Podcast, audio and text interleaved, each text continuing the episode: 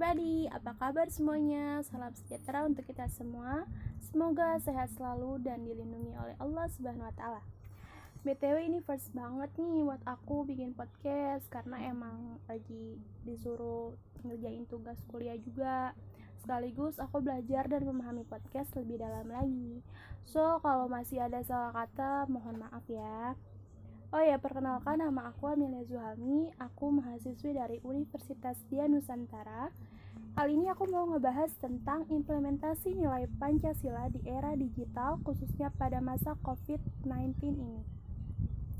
Oke, biar lebih asik lagi kita ngebahasnya aku ditemani sama salah satu narasumber nih bernama Eka Kurniasi. Biasa dipanggil Nia yang merupakan orang yang berpendidikan sekaligus uh, kakak sepupu aku. Baik, kita coba sapa aja ya Kanianya. Halo Kania, apa kabar? Halo Amel, halo pendengar podcast. Baik, baik, aku baik banget. Amel gimana kabarnya? Alhamdulillah aku juga baik banget nih. Aku juga senang banget nih bisa bikin podcast bareng kakak. Kalau boleh tahu nih, kakak itu kesibukannya apa sih? Coba boleh diceritain nggak nih kesehariannya kayak gimana? uh, so far kesibukannya cuma uh, ngajar les privat aja sih sejauh ini nggak uh, apalagi lagi covid 19 kayak gini ya iya, lebih bener. banyak di rumah juga gitu ngajar sesekali Iya, keseringan aktivitas di rumah ya. Terus Iya. selain jadi guru privat gitu, apalagi tuh kak kesehariannya tuh? paling di rumah kalau misalkan ada uh, shopping shopping online kayak gitu jual jual online juga Hmm, seru ya tuh kayaknya ya. iya seru banget Oke, semakin seru nih obrolan kita nih. Gimana kalau kita langsung aja nih masuk ke pembahasan kita mengenai implementasi nilai Pancasila di era digital, khususnya pada masa pandemi COVID-19 ini. Sebelumnya nih Kak, aku pengen ngasih ini dulu nih materi pembukaan nih buat kita. Yang sudah kita lihat nih sekarang berbagai konflik terjadi pada bangsa kita disebabkan karena efek dari pandemi COVID-19 ini. Saat ini 215 negara sedang berjuang untuk melewati masa pandemi ini termasuk di Indonesia.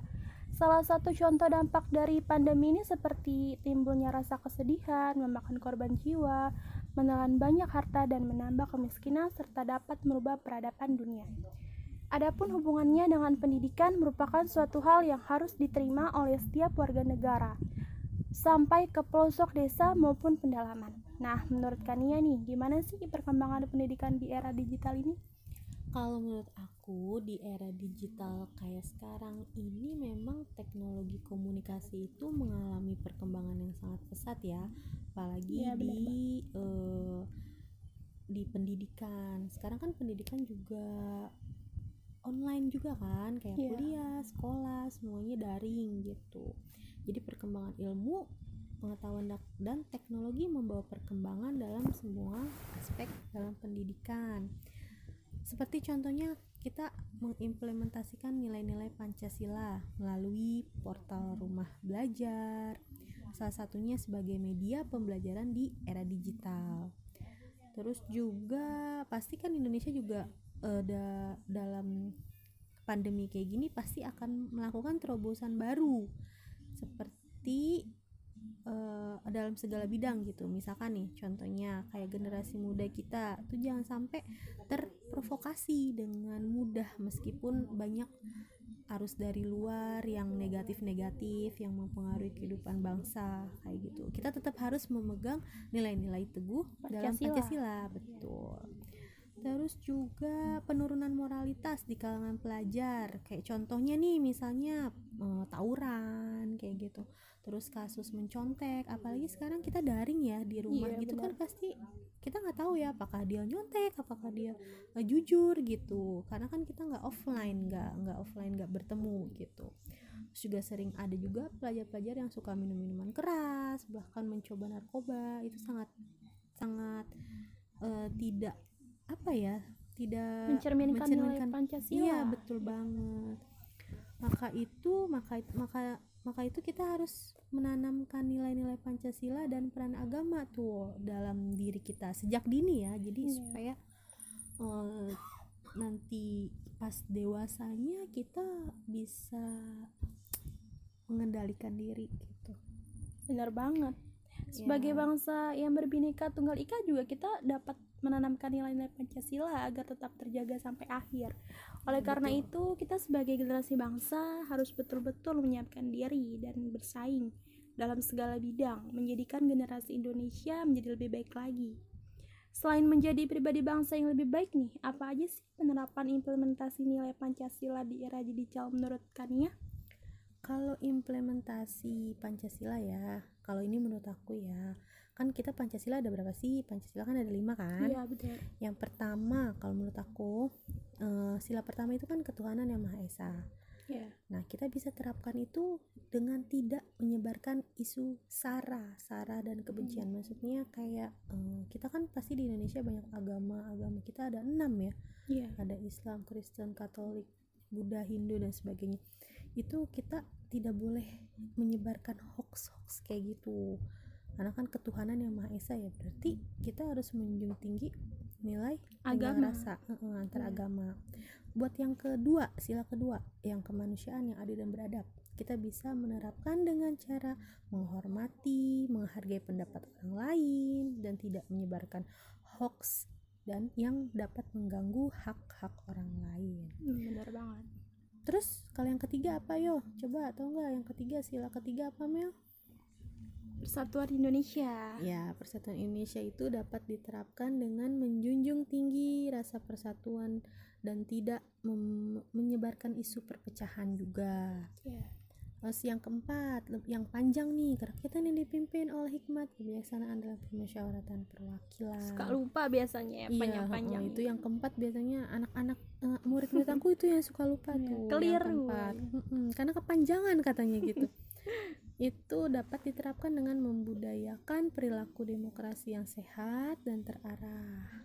Diwujudkan dengan tidak menulis komentar jahat. Biasanya netizen ya, Hmm, Netizen Indonesia ya, emang netizen ya bahaya itu. pihak orang lain, tidak memprovokasi isu-isu kayak gitu dan dapat menggunakan sosmed dengan bijak. Iya benar Jadi, banget. eh, hoax-hoax tuh harus disaring dulu kita dapat info nih harus disaring Jangan jangan asal blak-blak aja ya. Nah, terus kita sebar share-share padahal itu hoax itu tidak boleh dan yang sila terakhir yang kelima ayo nah, tahu nggak yang kelima Keadilan sosial bagi seluruh rakyat Indonesia. iya dapat diterapkan juga melalui eh, kita dapat memperoleh informasi eh, hak-hak untuk mengakses sosmed. Kita memang punya hak untuk mengakses sosmed Iya, tapi benar. harus ada remnya juga gitu. Mm, karena kan batasannya. kita tidak bisa eh, seenaknya mentang-mentang kita mau eh itu sosmed kita gitu. Sosmed sosmed kita sendiri. Masa sih nggak boleh melakukan hal yang kita inginkan ya? Tapi kan harus ada batasan-batasannya Iya, gitu. Kalau menurut aku sih kayak gitu. Di antara mengimplementasikan nilai-nilai Pancasila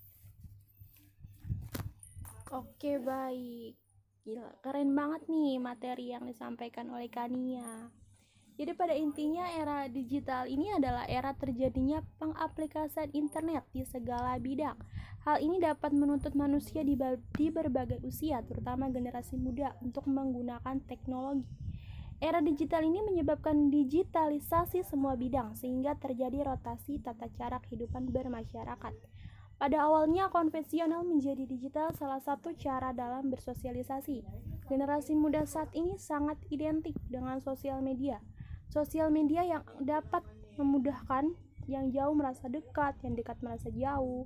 Pada dasarnya, sosial media merupakan sarana untuk menjalin komunikasi antar manusia. Tetapi yang sudah kita lihat nih, malah sebaliknya dan sering digunakan untuk hal-hal yang berdampak negatif.